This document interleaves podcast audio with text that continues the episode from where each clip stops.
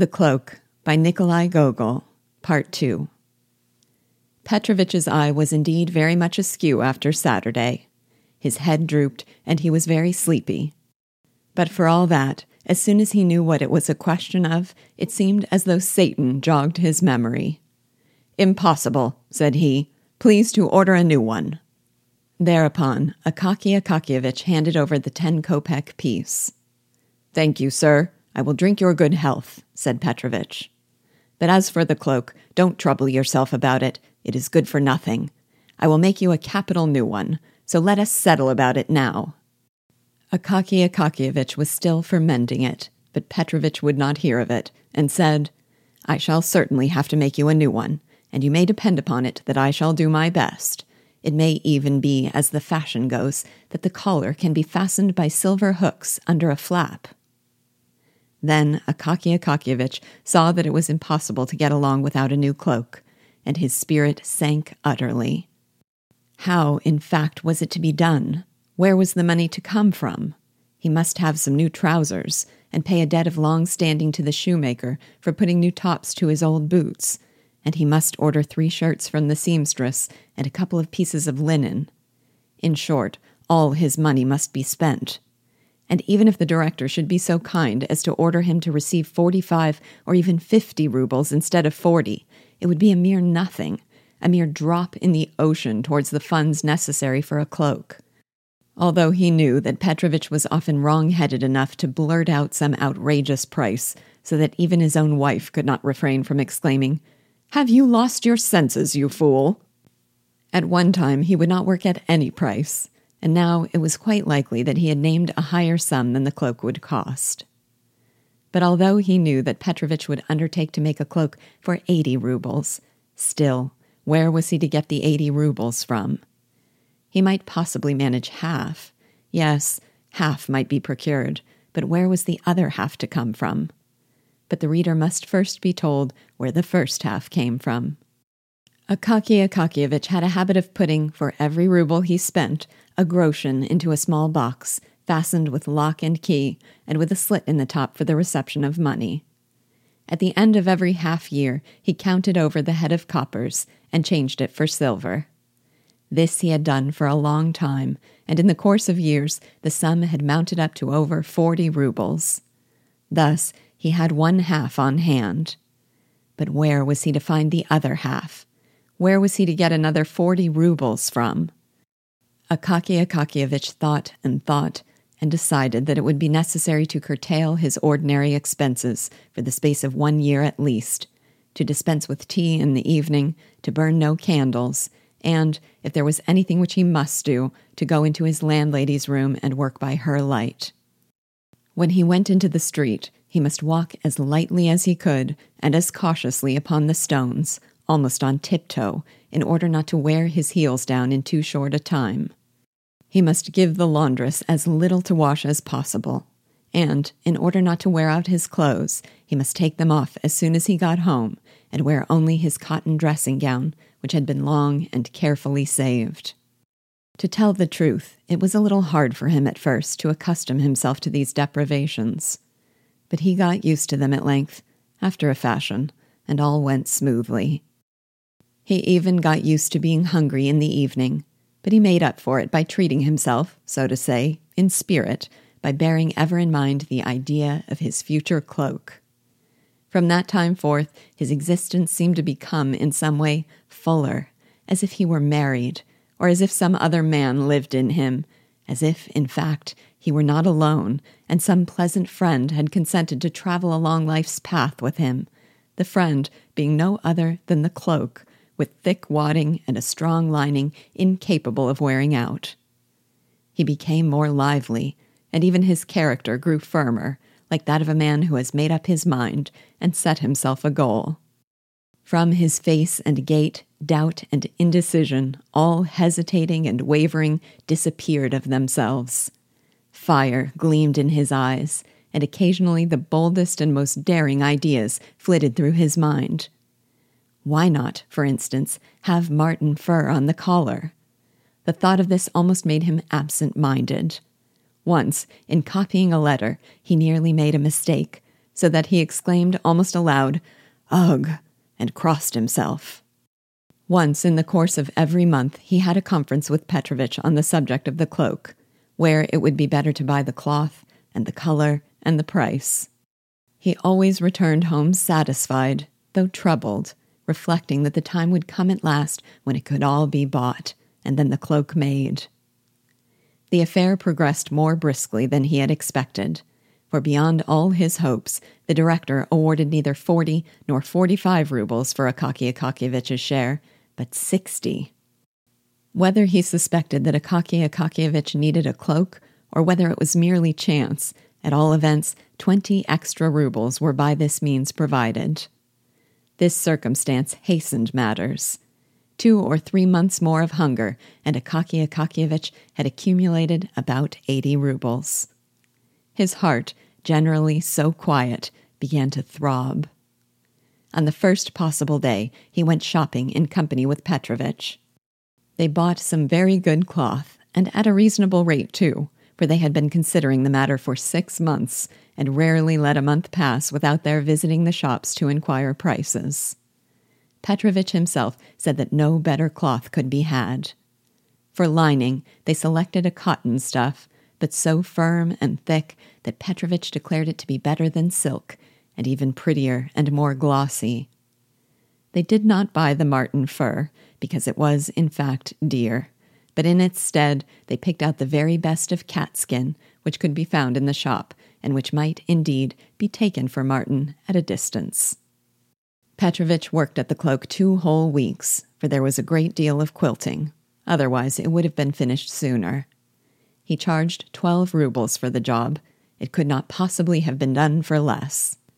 It was all sewed with silk in small double seams, and Petrovich went over each seam afterwards with his own teeth, stamping in various patterns. It was, it is difficult to say precisely on what day, but probably the most glorious one in Akaky Akakievich's life when Petrovich at length brought home the cloak. He brought it in the morning, before the hour when it was necessary to start for the department. Never did a cloak arrive so exactly in the nick of time, for the severe cold had set in, and it seemed to threaten to increase.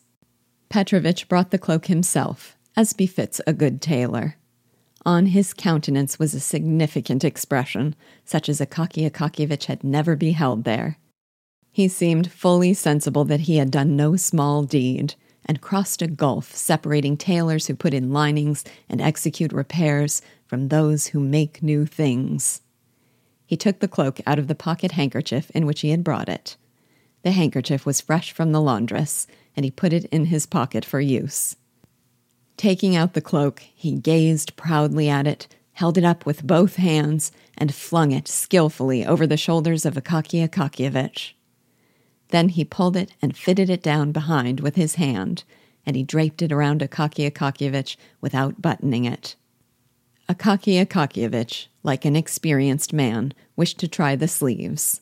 Petrovich helped him on with them, and it turned out that the sleeves were satisfactory also.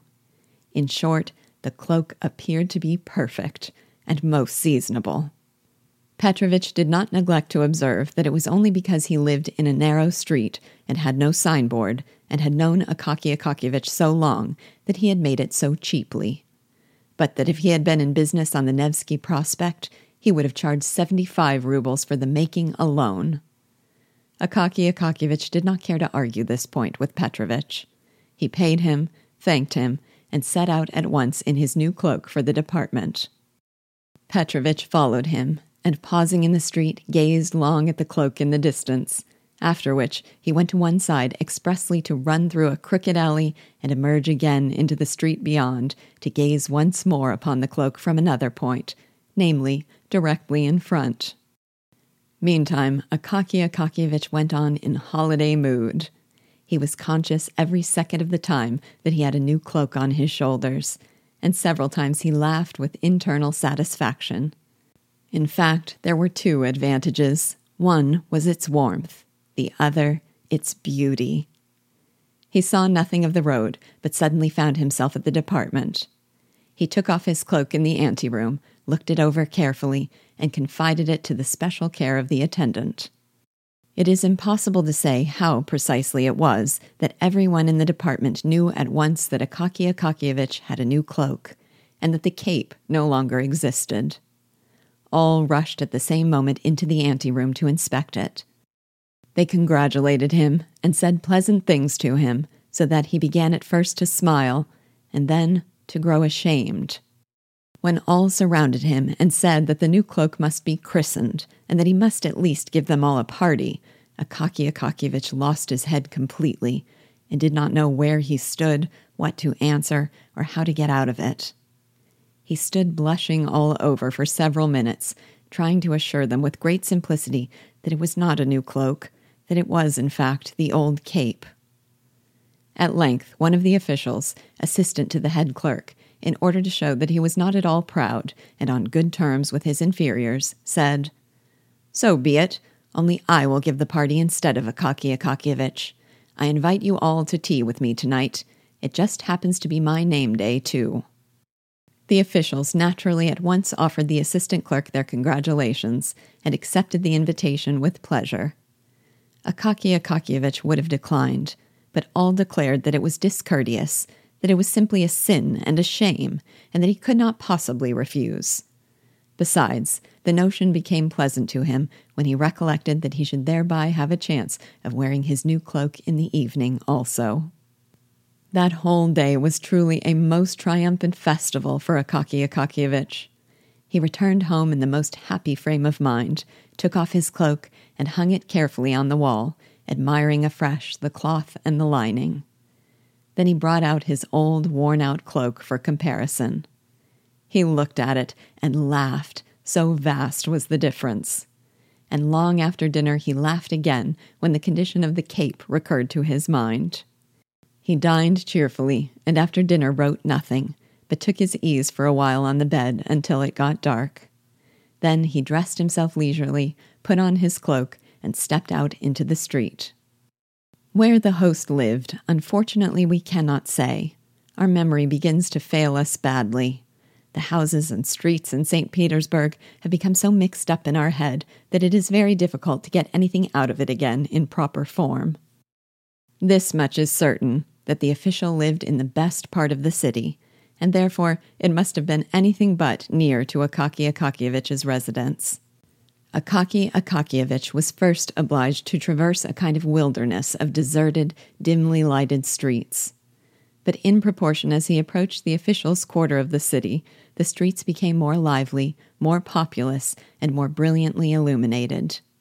Pedestrians began to appear, handsomely dressed ladies were more frequently encountered, the men had otter skin collars to their coats, Shabby sleighmen with their wooden railed sledges stuck over with brass headed nails became rarer, whilst, on the other hand, more and more drivers in red velvet caps, lacquered sledges, and bearskin coats began to appear, and carriages with rich hammercloths flew swiftly through the streets, their wheels scrunching the snow. Akaky Akakiyevich gazed upon all this as upon a novel sight. He had not been in the streets during the evening for years. He halted out of curiosity before a shop window to look at a picture representing a handsome woman who had thrown off her shoe, thereby baring her whole foot in a very pretty way. Whilst behind her, the head of a man with whiskers and a handsome mustache peeped through the doorway of another room. Akaky Akakiyevich shook his head and laughed, and then went on his way. Why did he laugh? Either because he had met with a thing utterly unknown, but for which everyone cherishes, nevertheless, some sort of feeling. Or else he thought, like many officials, well, those French, what is to be said? If they do go in for anything of that sort, why. But possibly he did not think at all. Akaky Akakiyevich at length reached the house in which the head clerk's assistant lodged. He lived in fine style. The staircase was lit by a lamp, his apartment being on the second floor. On entering the vestibule, Akaky Akakiyevich beheld a whole row of galoshes on the floor. Among them, in the center of the room, stood a samovar, humming and emitting clouds of steam. On the walls hung all sorts of coats and cloaks, among which there were even some with beaver collars or velvet facings. Beyond, the buzz of conversation was audible and became clear and loud when the servant came out with a trayful of empty glasses, cream jugs, and sugar bowls. It was evident that the officials had arrived long before and had already finished their first glass of tea. Akaky Akakiyevich, having hung up his own cloak, entered the inner room. Before him all at once appeared lights, officials, pipes, and card tables, and he was bewildered by a sound of rapid conversation rising from all the tables and the noise of moving chairs. He halted very awkwardly in the middle of the room, wondering what he ought to do. But they had seen him. They received him with a shout, and all thronged at once into the anteroom, and there took another look at his cloak. Akaky Akakiyevich, although somewhat confused, was frank hearted, and could not refrain from rejoicing when he saw how they praised his cloak. Then, of course, they all dropped him and his cloak and returned, as was proper, to the table set out for whist. All this, the noise, the talk, and the throng of people, was rather overwhelming to Akaky Akakiyevich. He simply did not know where he stood, or where to put his hands, his feet, and his whole body. Finally, he sat down by the players, looked at the cards, gazed at the face of one and another, and after a while began to gape and to feel that it was wearisome the more so as the hour was already long past when he usually went to bed. He wanted to take leave of the host, but they would not let him go, saying that he must not fail to drink a glass of champagne in honor of his new garment. In the course of an hour, supper, consisting of vegetable salad, cold veal, pastry, confectioner's pies, and champagne, was served. They made Akaky Akakiyevich drink two glasses of champagne, after which he felt things grow livelier. Still, he could not forget that it was twelve o'clock and that he should have been at home long ago. In order that the host might not think of some excuse for detaining him, he stole out of the room quickly, sought out in the anteroom his cloak, which, to his sorrow, he found lying on the floor, brushed it, picked off every speck upon it, put it on his shoulders, and descended the stairs to the street. In the street, all was still bright. Some petty shops, those permanent clubs of servants and all sorts of folks, were open. Others were shut, but nevertheless showed a streak of light the whole length of the door crack, indicating that they were not yet free of company, and that probably some domestics, male and female, were finishing their stories and conversations whilst leaving their masters in complete ignorance as to their whereabouts. Akaky Akakiyevich went on in a happy frame of mind. He even started to run, without knowing why, after some lady who flew past like a flash of lightning. But he stopped short and went on very quietly as before, wondering why he had quickened his pace. Soon there spread before him those deserted streets which are not cheerful in the daytime, to say nothing of the evening. Now they were even more dim and lonely. The lanterns began to grow rarer. Oil, evidently, had been less liberally supplied. Then came wooden houses and fences. Not a soul anywhere. Only the snow sparkled in the streets and mournfully veiled the low roofed cabins with their closed shutters. He approached the spot where the street crossed a vast square with houses barely visible on its farther side a square which seemed a fearful desert. Afar, a tiny spark glimmered from some watchman's box, which seemed to stand on the edge of the world. Akaky Akakyevich's cheerfulness diminished at this point in a marked degree. He entered the square not without an involuntary sensation of fear, as though his heart warned him of some evil. He glanced back, and on both sides it was like a sea about him. No, it is better not to look, he thought, and went on, closing his eyes. When he opened them to see whether he was near the end of the square, he suddenly beheld, standing just before his very nose, some bearded individuals of precisely what sort he could not make out. All grew dark before his eyes, and his heart throbbed. Of course, the cloak is mine, said one of them in a loud voice, seizing hold of his collar. Akaky Akakiyevich was about to shout help when the second man thrust a fist about the size of an official's head at his very mouth, muttering, Just you dare to scream. Akaky Akakiyevich felt them strip off his cloak and give him a kick. He fell headlong upon the snow and felt no more. In a few minutes, he recovered consciousness and rose to his feet, but no one was there. He felt that it was cold in the square and that his cloak was gone. He began to shout, but his voice did not appear to reach the outskirts of the square. In despair, but without ceasing to shout, he started at a run across the square, straight towards the watch box, beside which stood the watchman, leaning on his halberd, and apparently curious to know what kind of a customer was running towards him shouting. Akaky Akakiyevich ran up to him and began in a sobbing voice to shout that he was asleep and attended to nothing and did not see when a man was robbed. The watchman replied that he had seen two men stop him in the middle of the square, but supposed that they were friends of his, and that, instead of scolding vainly, he had better go to the police on the morrow, so that they might make a search for whoever had stolen the cloak. Akaky Akakiyevich ran home and arrived in a state of complete disorder. His hair, which grew very thinly upon his temples and the back of his head, all tousled, his body, arms, and legs covered with snow. The old woman, who was mistress of his lodgings, on hearing a terrible knocking, sprang hastily from her bed and with only one shoe on, ran to open the door, pressing the sleeve of her chemise to her bosom out of modesty. But when she had opened it, she fell back on beholding Akaky Akakiyevich in such a condition.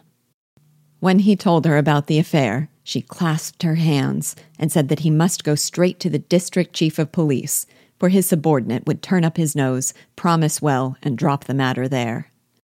The very best thing to do, therefore, would be to go to the district chief, whom she knew, because Finnish Anna, her former cook, was now nurse at his house. She often saw him passing the house, and he was at church every Sunday, praying, but at the same time gazing cheerfully at everybody, so that he must be a good man, judging from all appearances. Having listened to this opinion, Akaky Akakiyevich betook himself sadly to his room. And how he spent the night there anyone who can put himself in another's place may readily imagine. Early in the morning, he presented himself at the district chief's, but was told the official was asleep. He went again at ten, and was again informed that he was asleep. At eleven, and they said, The superintendent is not at home. At dinner time, and the clerks in the anteroom would not admit him on any terms, and insisted upon knowing his business so that at last, for once in his life, Akaky Akakiyevich felt an inclination to show some spirit, and said curtly that he must see the chief in person, that they ought not to presume to refuse him entrance, that he came from the Department of Justice, and that when he complained to them, they would see. The clerks dared make no reply to this, and one of them went to call the chief, who listened to the strange story of the theft of the coat. Instead of directing his attention to the principal points of the matter, he began to question Akaky Akakiyevich. Why was he going home so late? Was he in the habit of doing so, or had he been to some disorderly house? So that Akaky Akakiyevich got thoroughly confused and left him without knowing whether the affair of his cloak was in proper train or not. All that day, for the first time in his life, he never went near the department. The next day he made his appearance, very pale and in his old cape, which had become even more shabby. The news of the robbery of the cloak touched many, although there were some officials present who never lost an opportunity, even such a one as the present, of ridiculing Akaky Akakiyevich. They decided to make a collection for him on the spot, but the officials had already spent a great deal in subscribing for the director's portrait and for some book at the suggestion of the head of that division, who was a friend of the author, and so the sum was trifling. One of them, moved by pity, resolved to help Akaky Akakiyevich with some good advice at least, and told him that he ought not to go to the police, for although it might happen that a police officer, wishing to win the approval of his superiors, might hunt up the cloak by some means, Still, his cloak would remain in the possession of the police if he did not offer legal proof that it belonged to him. The best thing for him, therefore, would be to apply to a certain prominent personage, since this prominent personage, by entering into relation with the proper persons, could greatly expedite the matter.